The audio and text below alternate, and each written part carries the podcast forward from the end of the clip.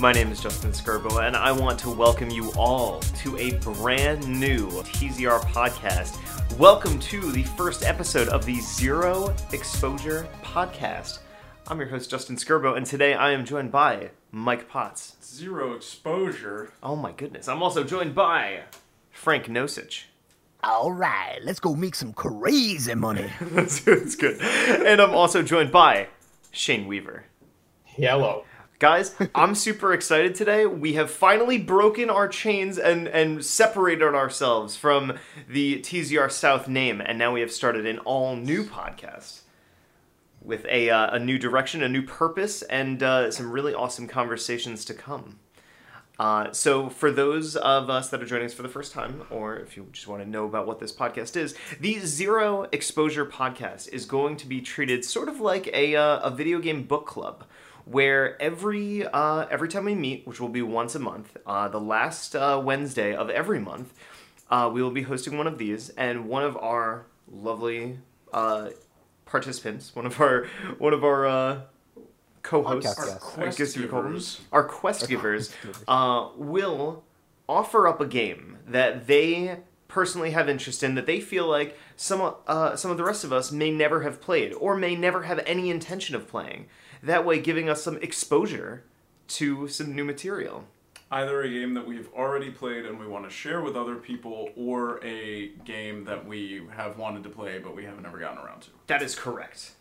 Uh, the the goal of this is basically to give ourselves that month of time so we can uh, we have enough space to sort of drink in the game a little bit, see what's going on with it, and then have some uh, expanded discussions here on the subsequent month. So uh, for our listeners, if you'd like, whenever we offer up a game at the beginning of an episode of uh, Zero Exposure, we encourage everyone to join us and uh, follow us on this journey uh, into the depths of gaming that you know may uh, may need some light shown on them. Uh, the should- darker shadows of the gaming caverns. sure. Join, you should join us as we expose ourselves. Yes. No, no, hang on, that that's not That's- Oh right. yeah, no. That's Rewind terrible. that. Rewind that. All right, Um, Justin, cut that out. Okay. Um, So just to uh, just to let you guys know, I don't want to I don't want to take the credit for this one. This is actually a idea fresh off the mind of Shane Weaver. So uh, do you want to do you want to talk a little bit about like kind of why you wanted to come up with this idea, or what do you uh, what do you what do you expect to see out of the podcast?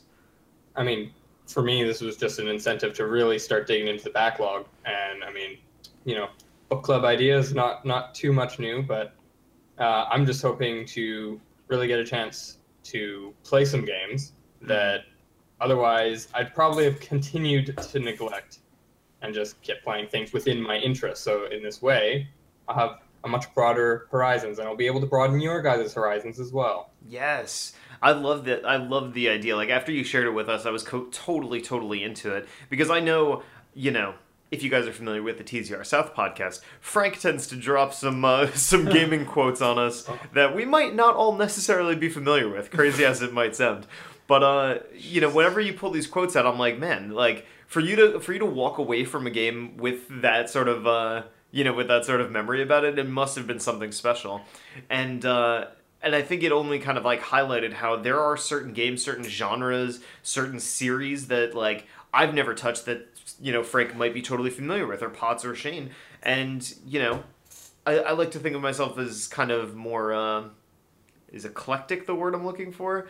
eclectic would suggest that you play lots of different things. Yes, I would like to be that person, uh, but I realize that there's plenty that I'm missing out on. So I think this is a, uh, as as Shane said, a perfect opportunity to dive headfirst into that I, stuff. I also want to take a second to give a little bit of credit to Frank because when we were trying to name this podcast, we sat on a call for like two hours trying to figure out a good name, and then Frank was like, "Why don't we just call it Zero Exposure?" And we were all like, "Yes, let's do that.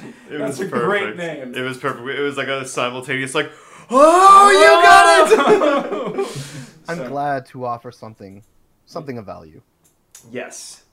So, uh, so for this first episode, being that we haven't had a chance to dive into our first game, uh, I think that the best uh, the best way to treat this episode is talk about sort of what games we would like to bring to the table, some that we've you know had in mind that we would like to share with the rest of the co-hosts of uh, of this podcast. So Shane, because this was your idea, because this was uh, sort of your your brainchild, um, you absolutely get first dibs on what game we're going to be playing. So, do you want to share with everybody what uh, what game we're going to be playing and why this is the game that you wanted to pick? Oh yes, yes I do, because I this is a, an all-time favorite of mine. Not exactly uh, an old favorite, but kind of relatively new, but something that I feel like everyone should be able to get their hands on. So for me, my pick was The Legacy of Kain Soul Reaver. Yes, Which- an old PS1, uh, OG PS1 uh, platformer, action platformer. Yep, 3D 3D action platformer, the likes of Zelda. Yeah. So I've definitely never played this game. Potts, I know you you wouldn't touch a PlayStation game with a ten foot pole. Christ. Just get the PlayStation. I'm sitting too close to this PlayStation right now as it is. and uh, and Frank, you uh, you also have not had any uh, exposure to this game, right? No, it's always been on my short list, but not even short list, but it's always been on a list somewhere, buried between like sixteen hundred other freaking games I have to get through at some point. Yeah, totally. So So yeah, this gives me a chance to bump that up to the top, which is exactly the point of the podcast. There it is. hmm And I mean, the reason it deserves it, primarily, at least you know, the enjoyment I took out of it from my experience with it. I won't dig too deep. That will be for the discussion that we have a month from now. But uh, a lot of it just comes down to the characters and the lore and the story going on, as well as you know, the the world it creates, navigating through it, and um, just the puzzle and dungeon style gameplay that you know is reminiscent of Zelda, like a Zelda alternative with this gothic, um, like big deep history uh, story behind it. So Yeah, and it. I mean, the way that I've always looked at that game, and it's like, it's like I've known the name Soul Reaver for a really long time. Bless you. Thank you. Uh, I've known the name Soul Reaver for a while, and I think it's because at the time, like, that was sort of when, like, you know, the most iconic series were like getting their footholds. You know what I mean? Like, there's there's kind of those like milestone games um, for certain consoles that kind of like defined that generation. Um, Right. And I think I had pretty limited. Well, I don't think I know that. You know, when I was a kid, I had kind of limited exposure to a PlayStation. It was kind of just like my older brother playing Final Fantasy VII, and I would just watch him play that.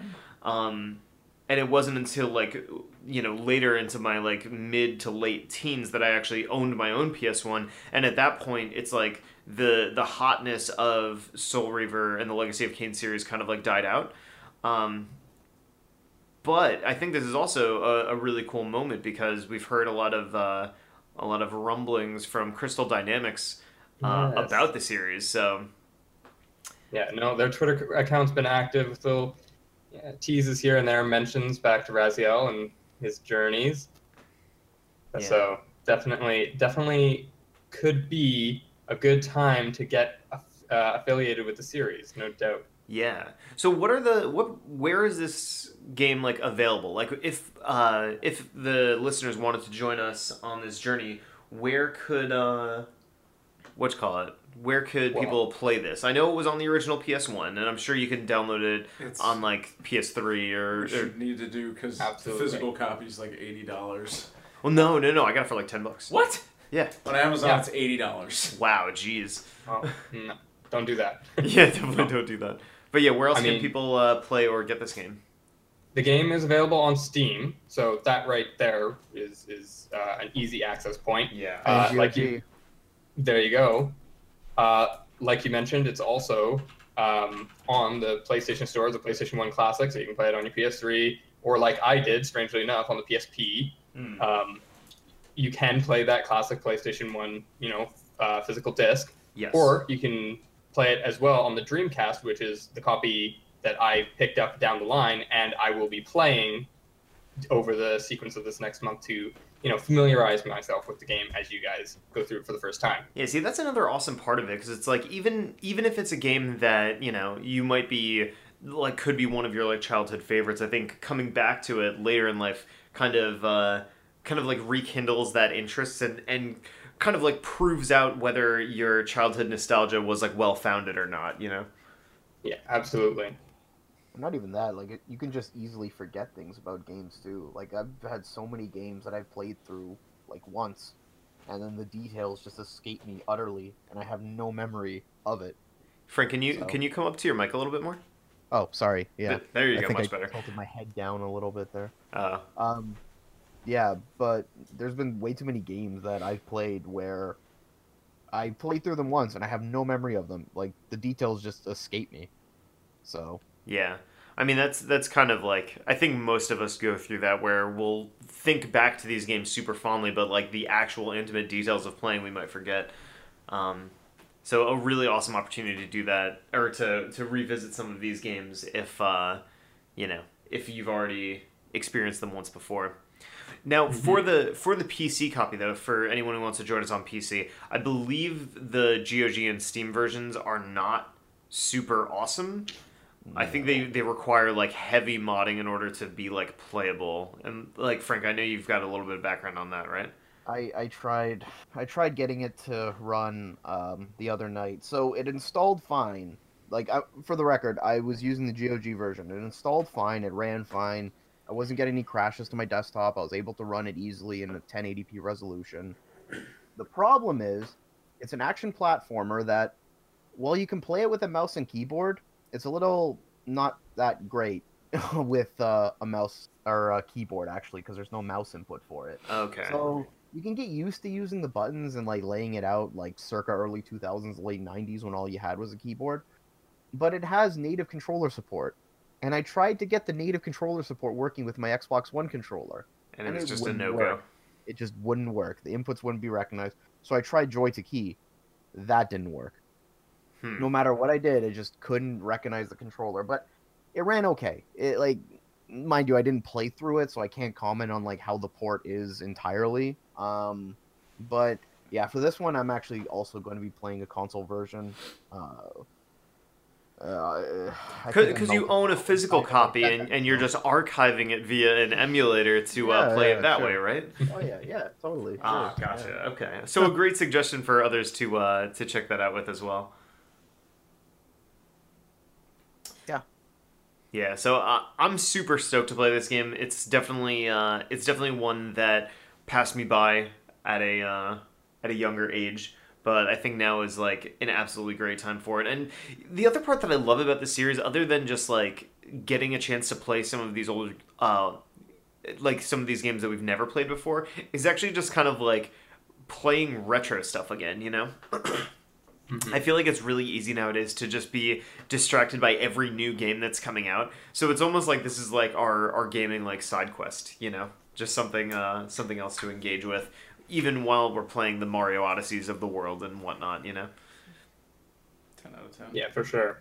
Yeah. Um, and so, as much as you know, I'm looking forward to everyone trying Legacy of Kain out. Um, I'm also curious to know what everyone else is going to have in store as we, you know, proceed down the line with this show. Yeah, yeah, for sure. So uh, definitely the first game that we're playing, starting today, basically, uh, going through until let me look at the date for it real quick. Going until November 29th. That's uh, that's when the next uh, episode of this podcast will be out. That's sort of like our time frame to That's play that game. month. Yeah, so first one will certainly be Legacy of Kain. I think the next one, uh, Potts had a really great idea. Uh, when I was talking to you on the phone earlier, it, it sounded like it just kind of dawned upon you the exact right game that you wanted to pitch for this. So, so what game would you like to expose the rest of us to? Well, I was uh, uh, I was kind of like, oh crap, I have I have to think of something right now. I I wasn't really I, I didn't think to think of anything before this because I didn't know that we were going to talk about it. Um, so I was like digging through all of my old like Xbox original things and flinging stuff all over the place and like, what am I going to do? And then I decided to do something that will come as very unexpected uh, to, to anybody that knows my gaming background from this podcast. And I picked a Steam game for mine, um, which is available on Steam for $5, and it is Dungeons of Dredmor. Because I love this game so much, and I feel like literally nobody else has ever heard of it before Yeah. and I I feel like I try to talk about it when I can. Nobody ever knows what I'm talking about. I want people to know what this game is that I spent like all of 2011 playing. Okay, so I've definitely heard you talk about this game at length. Like, basically, since I've known you, you've been telling me about this. Give me sort of like the top down of, of what Dungeons of Dredmor is. Because I, I certainly have never played it. Frank or Shane, have you guys played this game? I I would no, I've never heard of it, and I would have never ended up playing it if you didn't if you did not mention it. Okay. I have heard of it, um, but I have never actually picked it up and played it. So it's it was very so uh, tiny bit of backstory which I won't go super into because we'll save that for the episode. But like in 2011, I just graduated from college. I was so unemployed. All I was doing was writing for free uh, for a bunch of gaming websites and just playing a sh- lot of video games um, and looking for jobs. And this happened to come out right when that was all happening. And it was sort of when I was really expanding my horizons with games. So, and I had a functional freaking PC at this point too, so that was nice. And um, so this is actually the first roguelike game that I ever played because I'd never been into that. I, you know, I'm not a big PC person except for all my DOS stuff that I played back in the day. Um, so this is this is a it's a it's a I think it's just a roguelike. I don't think it's a roguelite. It's permadeath. It's um, it's procedurally generated dungeons. Um, you heavily customize your character at the beginning of your run. You try to see how deep into the dungeon you can get. I think there's 10 levels. Um, and you're trying to see how deep you can go with just this huge assortment of of different customizations. But really, like that all sounds like every other uh, roguelike game that you've ever heard of. What really made this stand out for me was the like the art style and the personality. It's so goofy, but not in like a slapstick, silly, like get on your nerves kind of way. It just has such a really great sense of humor and personality to it. Um, the best example I can give is that there's a shrine to the god of lutefisk, which is cubes of cold fish meat that is popular in like the uh, the the Nordic regions of the world, and you can find lutefisk and offer it to this shrine of the lutefisk god, and it will give you things in return.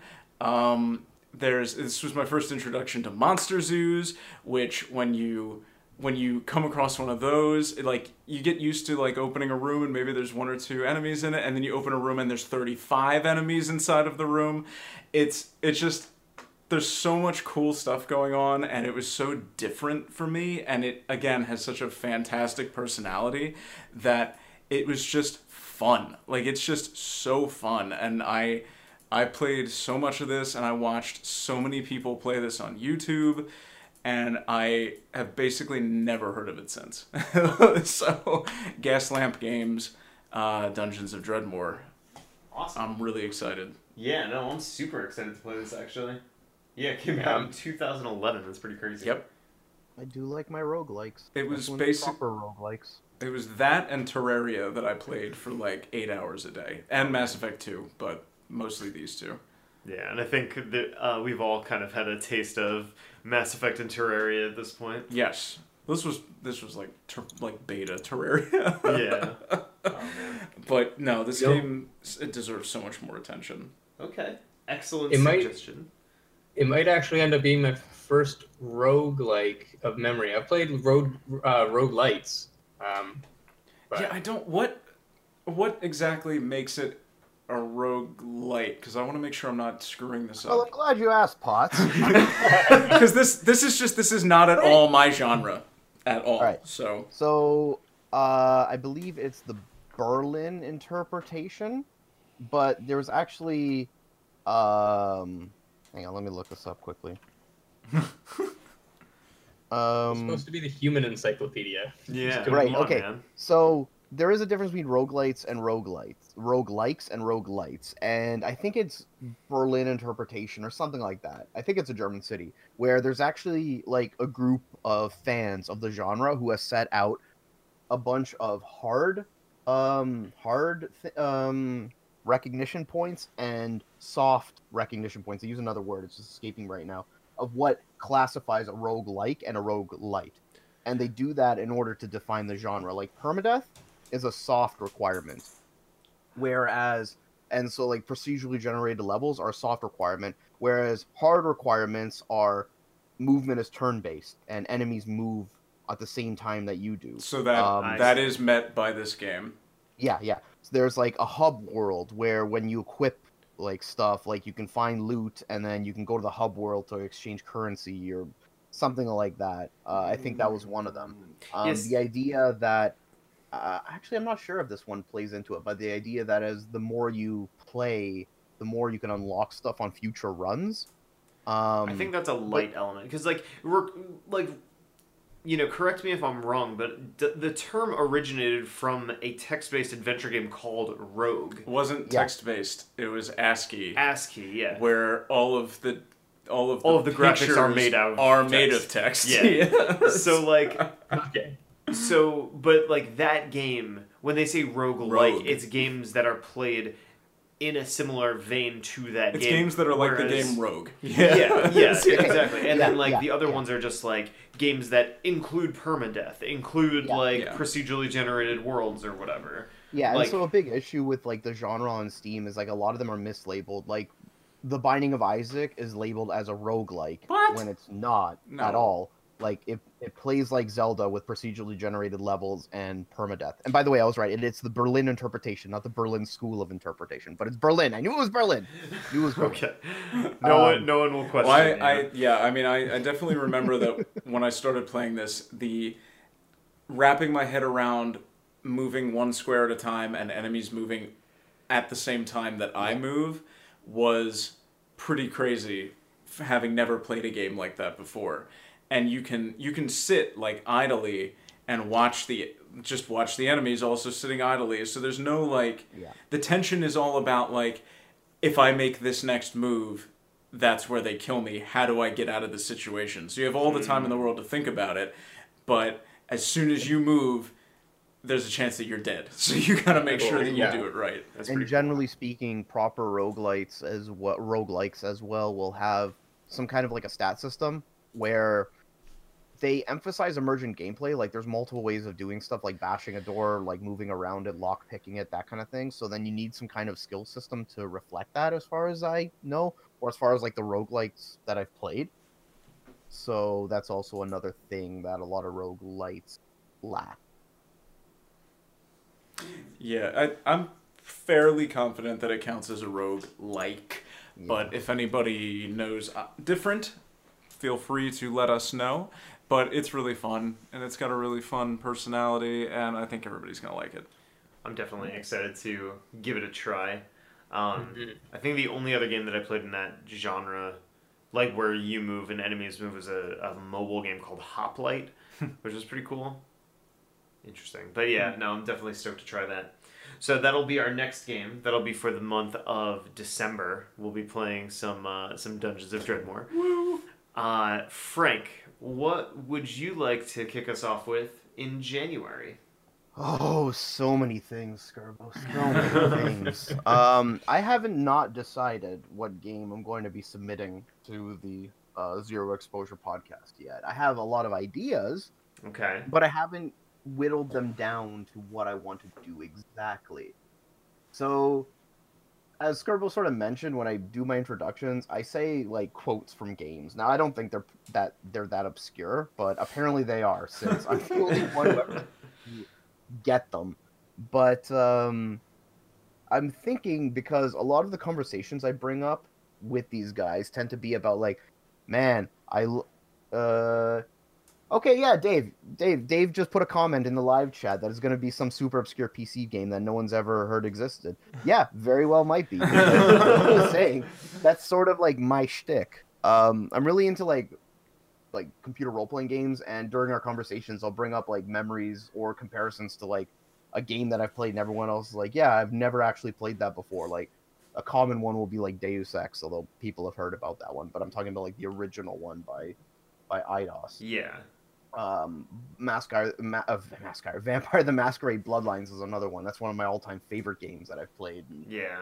replay, if not every year, then every other year. That's something I'd really like to introduce everybody, Hmm. uh, everybody to, um, or just generally like sort of push this RPG horizon. Like, has any of you played Alpha Protocol before? No, No. but I know exactly. Like I see the cover art like in my mind right now. Yeah. Well, I see that the cover art of the remake. was a remake of Alpha Protocol. I thought so. Mm, Wasn't that the one that was on like 360 and PS3 and stuff? Yeah. Yeah, I don't know if it was. I know it was on Xbox, and I know it's on PC, but I didn't know there's a remake of it. I don't think so. Oh, is there only one? what I'm talking about is a role-playing game by Obsidian where you play as spy. I mean, that Hmm, sounds like what the heard of it. cover looks like. So I don't know. Yeah. Uh, but yeah, so like I think my goal here is basically to bring up games that I really like that are either underrated or that I think should get more exposure, but like cater to my tastes as you know somebody's into RPG and someone's into like super narrative storytelling. Okay. So I'm kind of leaning towards that direction. And I know Pot specifically requested that I don't do Deus Ex because um, games before for like a first-person shooter before standardized controls, not not a fun time to play. But yeah, I don't know. Yeah. I don't know. Although I saw something really funny today related to what you just said, where I forget what game it was, but one of the first games that was first person that used the dual analog controls. Some it was an excerpt from some major reviewing outlet that said like like say it was IGN, but it wasn't.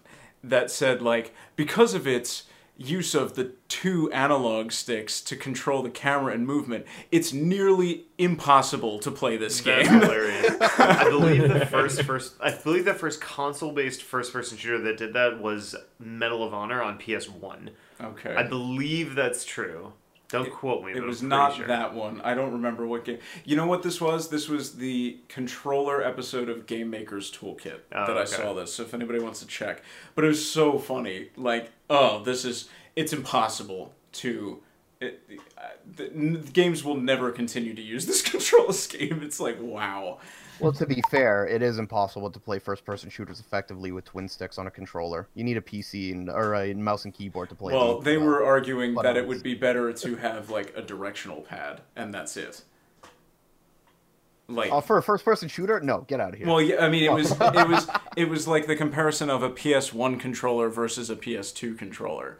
Like, oh, we should really go back to like tank controls. That would be like, how can they expect us to control the camera and movement at the same time?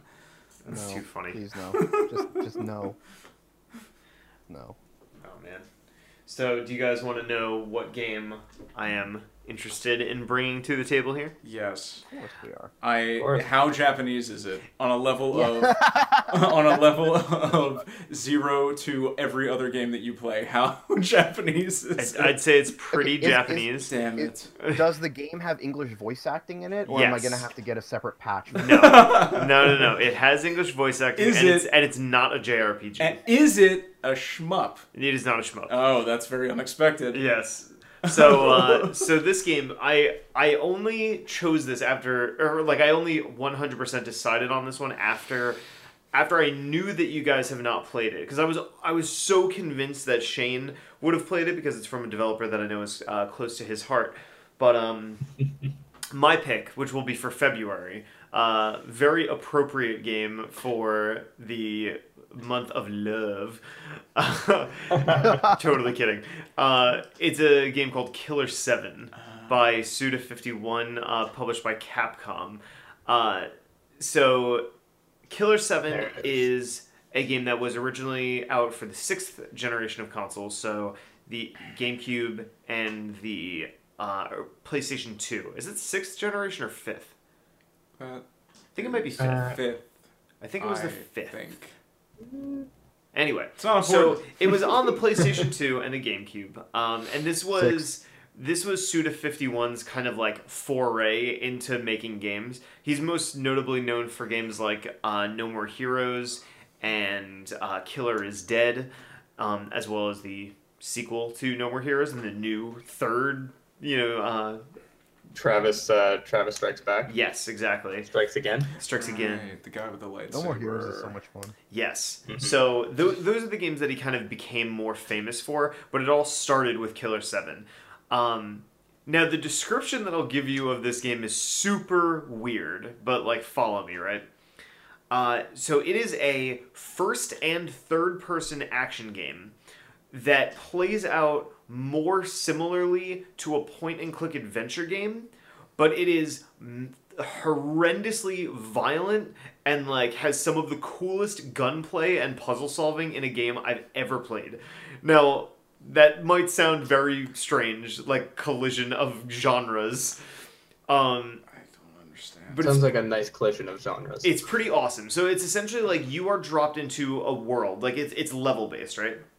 And uh, essentially, what you're what you're doing is uh, an evil corporation called the Smile Corporation uh, is doing something evil. It's been a long time since I played this game, but uh, the Smile Corporation is doing something evil, and uh, it's it's like corrupting humans, like in the world, right?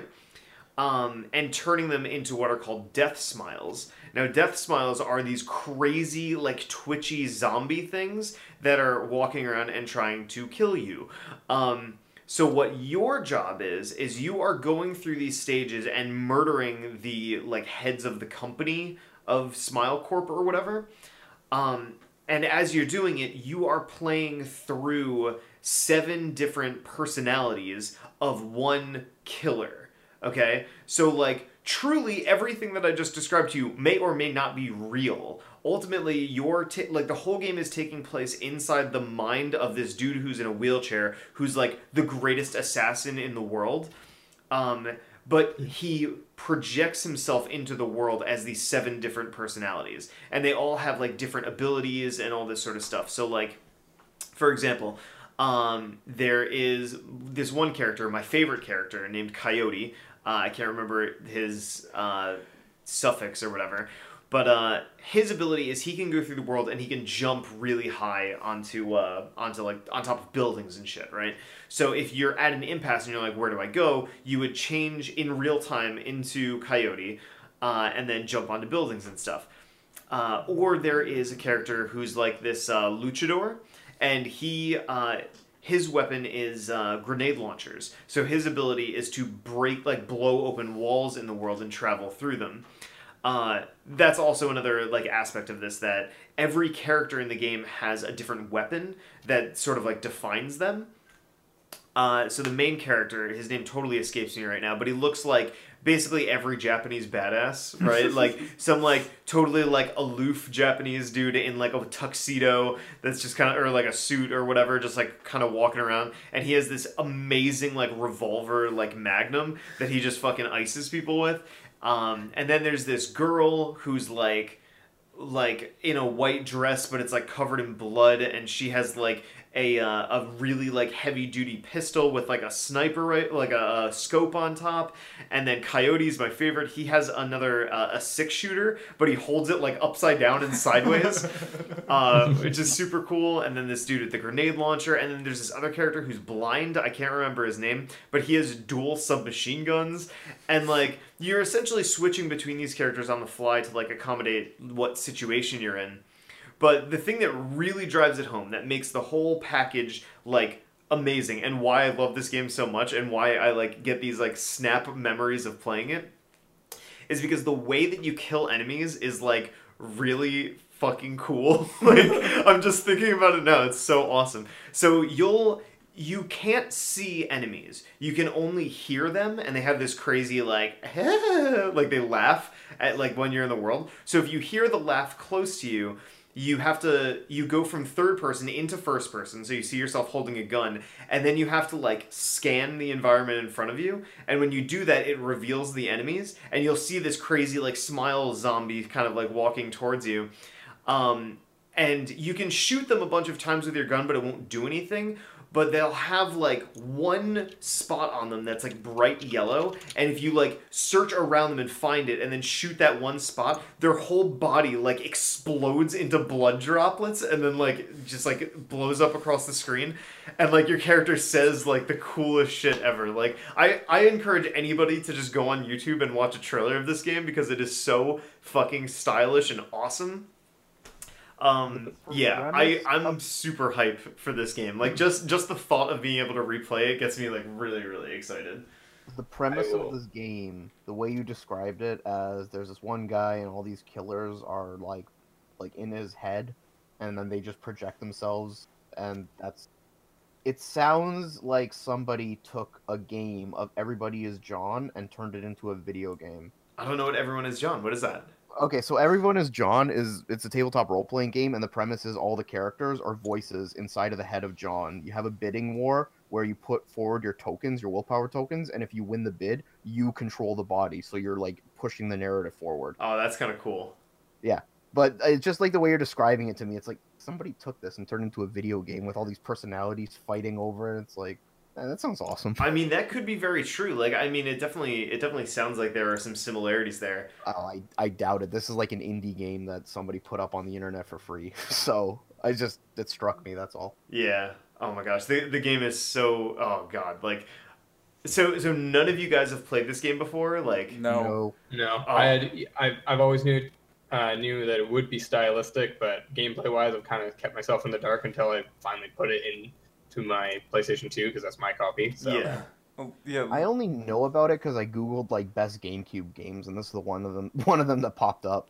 Well, looking at the trailer, it looks like it's a third-person game that then becomes like an arcade shooter when you're actually doing combat. Yeah, that that's very accurate.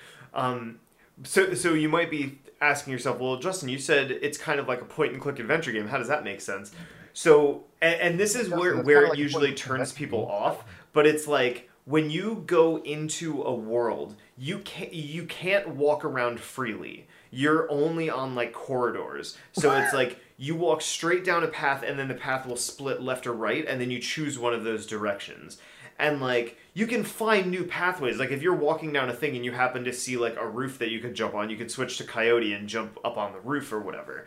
Um but you're essentially like moving through the world kind of like mapping out how you progress. So it's like i remember in this one level it's like a japanese village and it's like you start the level out by like running straight and it's like there's a building but the door is locked and you're like okay how do i find this door? So then you have to like run back and take a different character to like blow a hole through a wall and then go and then kill a bunch of dudes and then like find this one room uh, that's like covered in smoke, so that you have to like find a valve and like turn the valve off and then go through the room because there's no more smoke anymore. And then you kill like a mini boss to get the key to go back into the house. You know what I mean? hmm Yeah. okay, so, so, I was just watching gameplay footage as you're describing that, and it's like the movement. It just like it was surreal. Like you pick a direction, it's like here's three directions on the screen, and you pick the one you want to go to, yeah, and then they have that little like fast animation movement. yeah, yeah. That's so cool. It's it's really awesome and like like it's really just how stylish the game is because like when you kill stuff like like I said it's all English voice actors so like I don't it, I can't really describe it it's like after you kill something it makes this really weird like wow kind of noise and like you'll hear your character be like like got you motherfucker like something like that um so it's it's just really cool. And like mid shooting like if you're getting surrounded by enemies like it's like really like high intensity kind of stuff because like your in your intention is to just like shoot around at like a bunch of different people but like it's not going to do any good because you have to find the weak points. So it's like you're constantly like going into third person running away going into first person trying to like get a couple shots off and then like reloading in this really cool like slick looking animation and like doing it again. So oh yeah Killer Seven, man, what a what a game! What a game! I've definitely like I've heard of it, and I think I knew what it looked like, but I just never played it. Yeah, I, All I the GameCube games I played, never played that one. Well, it's funny. The GameCube version is actually rather rare. I think at this point, if you try to get a copy, it's like 50, 60 bucks. Not surprised. Um, the PS2 version is a lot more common. That's like maybe like Which is- fifteen to twenty bucks. oh, I can actually. Yeah, which is why that's the version I own. Yeah, So. I actually own it on both consoles, so Oh, Uh, you want to lend me that PS2 copy? yeah, for sure, for sure. Or actually, if you'd want, I don't know. I'll take either. I have both yeah, of those consoles. whatever's more convenient for you, man. Like I'm, I'm, I'm an open library. They're equally convenient. Yes. Yeah. The only difference is the the PlayStation 2 version is only one disc, whereas the uh, GameCube version you have to switch discs because Nintendo thought mini discs were cool. They were wrong. Oh, Nintendo Yeah. back to technology that didn't pan out. That's so weird. What's actually hilarious about that game is when it came out, it was part of the uh, the Capcom Five. So if uh, if people are familiar with the Capcom Five, when the GameCube came out, they were uh, really anxious to get third party support for their console. So they paid Capcom a shit ton of money to make five exclusive titles just for the GameCube That's that were all supposed to be like like high quality, really fucking great games. And the joke is, is almost all of them got ported to other consoles. So those five games were P.N.03. never released. What's that? Or, never released. Or never released. Yeah. So it was uh, P.N.03 was the first game. Uh, Never heard of that. Which was uh, it's on the wall there. It's on the bottom. It's a a weird rhythm based third person shooter. Very odd. Uh, Viewtiful Joe was one of those games Good choice. which got ported to PS2 and no, just PS2. Uh, Resident Evil 4 was the Yeah. marquee, huge title for that, which it did get timed exclusivity, but eventually got ported to literally everything. you can buy that on basically every console at this point. yeah.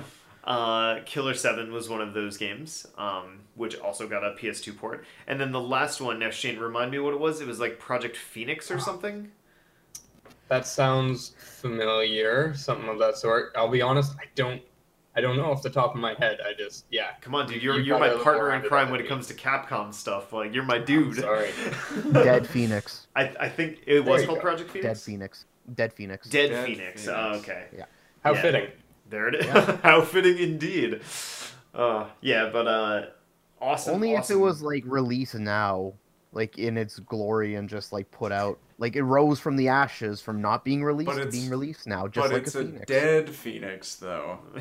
Yeah, but Phoenix is reincarnate. Yeah, but not if they're dead. But Phoenix is Do dying, re- do Phoenix ever reincarnate. really That's how die? Phoenixes work, bro. What came first, the chicken or the egg? Yeah, but uh, but Killer Seven's dope. I'm super super stoked to uh, have all you guys play that. It Um, Yeah, no. fun. It Shane, I'm glad like- that you have a copy. good. Uh, Frank, I'm sure you have a copy as well that you're gonna happily play an archived version of, right? I'll find one. I'll find one. Yeah. I'm a resourceful kind of guy. There you go. So yeah, so that'll be uh, that'll be February, and I think that'll end. I guess the first uh, the first season of this. Um, The first al- batch. yeah, although we were entertaining the idea of uh, of making like the final episode of like the first like I guess run be like voted on by the community. So that could be uh, that could be something. I guess more to come on that topic. Yeah, Yeah, no got a doubt. couple Yeah. Yeah. Also, one thing I wanted to mention, just on the topic with uh, Killer Seven in particular, um, I, I myself am a, a big fan of Grasshopper Manufacture and Studio Fifty One, despite the fact that I have not played that many of their games. Mm. Um, and Killer Seven is going to be a great opportunity to try another one. Yes. Uh, but it doesn't have to stop there. So, what I mean to say is, if I finish Killer 7 within, say, the first week of our month, and I want to move on to other associated games, hmm then it would, I would say, we would want to encourage that. And Yeah. what I, I'll draw back to Legacy of Kain for a second. Once you guys have gotten your playthrough of Legacy of Kain 1, if you feel compelled to play Legacy of Kain uh, Soul Reaver 2 and Defiance, then I would also encourage doing that so we can extend the discussion, you know, So much further than on the base game itself. So I was doing some research on this actually. What what is Soul Reaver 2 on? Because the only games that I saw in this series was Blood Omen Legacy of Kain, Legacy of Kain. Soul Reaver, and then Legacy of Kain 2, which was on the PS2. Those were kind of like the Uh, only ones okay. that I knew of. So That's confusing. okay, so you have. Actually, I know the answer to this, but Shane, go ahead if you want to do it. Oh, uh, well, essentially, they started with um, Blood Omen, Legacy of Kain, and that is a top-down uh, styled RPG where you play as Kain. Uh, then you have the Soul Reaver series, the 3D action series, uh, and there's Soul Reaver 1, Legacy of Kain Soul Reaver 2, and Legacy of Kain Defiance, which is Soul Reaver 3. Uh, while they were releasing those, they also decided to make Blood Omen uh, Legacy of Kain 2, Interesting. which was a 3D action style game, the likes of Soul Reaver, but again starring Kain and continuing his story, and is notoriously known as the worst in the series. I see.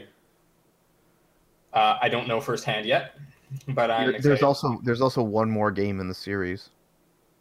Legacy of Kain Film, Defiance. I thought there was that multiplayer uh multiplayer like shooter. oh, Yeah, it's dead now. Come on. yeah. What was Don't it? don't Yeah, gloss there- over it just because it's a black sheep. It's okay. Well, there's the multiplayer, um, the the the deathmatch. Is it deathmatch? Anyway, Yeah, basically. standard deathmatch multiplayer game called Nosgoth, which takes place in the fictional in the game's Oh, I fictional heard world about this game. Nosgoth. Yeah, and you know what? I actually played. I'm gonna say enough rounds to count on one hand, but I did play Nosgoth. And It was harmless. Okay. It just Harmless. wasn't. You know, it, it it felt like you know where are the why are the efforts going towards Nosgoth when they could be going towards something new? But you know, Maybe because right, they couldn't that's- afford Amy Hennig anymore. or she well she's she was definitely gone by that point, unfortunately. Yeah. Yep. Wow. Okay. But with you know the recent uh, situation, well, no, it sounds like EA still still definitely has uh, employment with uh, opportunities for Amy, but it's too bad that she couldn't get herself involved in a new Legacy of Kain project now that she's a little more available. Yeah, for sure. Oh man, I'm I'm super excited to play this game. I uh in preparation for this one, I ordered a copy of the PS1 version on eBay that should be uh, arriving any day now. I believe it'll be here before the end of this week. So uh, Potts, being that your access to a PlayStation is limited, um, would you like to join me on this journey? Yes, we should stream it. I think we should stream it. I think it would be a lot of fun if we streamed it. It's Yeah, it's I'm also looking forward to this. I'm Kirby. I'm also looking forward to this, mostly because I like vampires. Yes. So Yeah. that's that's a thing. Yeah. I will say if I could like usher you in any direction, um, I I've always like thought about playing Bloodlines and would really love the opportunity to try that game. Yeah. I also think at that point Potts might have access to a legitimate PC. Maybe. So that could be a oh, uh, that's January. yeah. I probably will by then. So that could Well- be a cool thing to jump into. It- if there's any game on my short list, it's probably Bloodlines because I've said many times I love the game. It is one of my favorite games by one of my favorite now defunct developers, based on my favorite tabletop role playing game. So I have a lot of a lot of uh, emotional investment into it, shall we say. Uh, I wrote a modding guide that's hosted was- on our website for it yes. because I wanted to share the optimal way to play it with the internet. So I was gonna say, come January, I'm going to be uh, looking back and finding that article. yes. Alright, Yes. alright. Yes. Actually, yeah, I just might do. I might put on a stipulation if I announce it in January, so we're all playing the same version of the game. Like, come up with some kind of means of leveling the playing field. Like, probably avoid mods, but say install this patch kind of thing. Yeah. I'll, I'll think about it a little more, but so that way we don't all walk away with like different experiences from like different things added into the mix. You, But you know what could be cool, sort of in the in the same vein of that, um, but kind of the exact opposite of what you're saying. Aren't there multiple classes in that game? Could we each like Yeah. choose a different class to play as? Yeah. yep, there are. Mm. There are different classes. That absolutely. could be Yeah. very cool. Name all the Because, yeah. classes, Frank. All right, so there's seven clans. Okay, so the way that clans work in Vampire, they're basically classes in that they give you different uh, disciplines, which are your magic vampiric powers, and you like different clans have different access, um, different access to them, but they also fill in a stereotypical role of a vampire.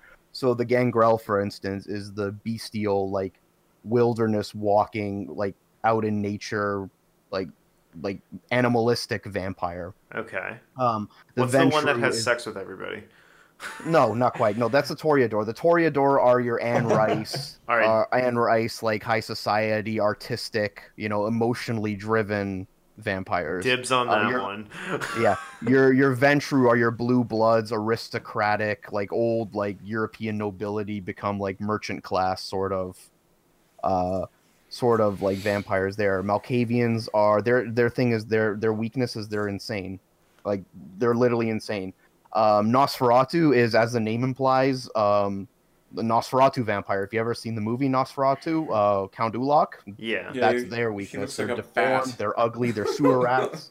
But Yeah. is it true that like I've heard that in uh, in certain people's experiences that class is particularly difficult to play or Yes. like provides a fundamentally different experience than Right. every other class? So, for the first time player, if you've never played Vampire the Masquerade Bloodlines before, I would highly, highly, highly suggest you leave the Nosferatu and the Malkavian classes for a second playthrough.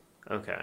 So Okay. the reason for this is because the Nosferatu, because of their clan weakness, they're deplorably ugly. So the way that vampire works is vampires are able to live in secrecy because they uphold something called the masquerade. When they're out in public, they pretend they're humans. They do not give any indication that they're vampires when they're dealing with mortals. Because if the world discovered that vampires live, then bad things will happen, especially because they've pretty much engineered the world to run on their whims. It's like if there was ever a great conspiracy that existed, it exists because vampires are at the center of like pulling the strings of humanity in this ever and never ending war against one another for supremacy. All in the shadows. So- In order to uphold that, because the Nosferatu are essentially a walking masquerade breach, they can't like they can cover themselves up and look human uh, by tabletop rules, but not in the video game. They have to travel from point to point on the map in the sewers because if they walk down the street, then they'll get attacked because Yeah. they're monsters and bad things happen. Interesting. So yeah, so if you're not familiar with the game, it's not a good introduction to it because like it's an extra level of challenge, but you also don't get like the full Yeah, like you're full not experience seeing of it unless of the game. unless you're very familiar with the setting. Now the Malkavians, because they're insane, the way that this is translated in game is that they have, shall we say, different dialogue. So the dialogue strings in the game are identical. You can say one thing will lead to another thing; those don't change. But the actual written dialogue changes immensely in that the Malkavians will just ramble on, and you'll have no idea what the fuck they're saying like in the course of the game. On top of that, there are instances where, in the course of dialogue, the Malkavians will actually hint towards plot points that pop up. That if you have no idea what the plot is, you're not going to understand the reference to it, I see. but it's still there. Gotcha. And It'll just be like another- lost on a new player. yeah, exactly. It's one. It's like it's a bit of an inside joke in a manner of speaking. Yeah. So while it's doable, I think that that's something that you get way more out of on a second time through. Gotcha. like a hundred percent that way. You know what's interesting that I'm that I'm just realizing now? All of our picks are like slightly violent fantasy games. Uh, like Slightly. pretty pretty interesting. Pretty interesting. Mine is Yeah. comically violent, at least. there's like there's definitely a lot of violence in it, but it's all very cartoony. Yeah. Oh, Well, next time around we'll try and pick something a little more bright and cheery. okay. Yeah, for my for my next game, I'm gonna pick Hearthstone. Um, No. Oh, have you guys ever heard of it before? Um, Yeah, what's that game all about? Oh I'm being man, really sarcastic. But no, that's video games. Like most of them are violent in and of themselves, though, right? that's true. That's a true story. Like story. very, very. There are games that are not violent, but the grand majority of them have some violence in them because that's sort of like where the conflict is derived from. So yeah. yeah, it'd be interesting if it'd be interesting if for like one month we get a game that isn't violent. We could comment on that, but I'm not. Re- I'm not surprised that we all pick games that are. So we'll play Unravel. I'm actually interested in that game. I totally Yeah. I would play that. I I put like an hour into that. I thought it was fun.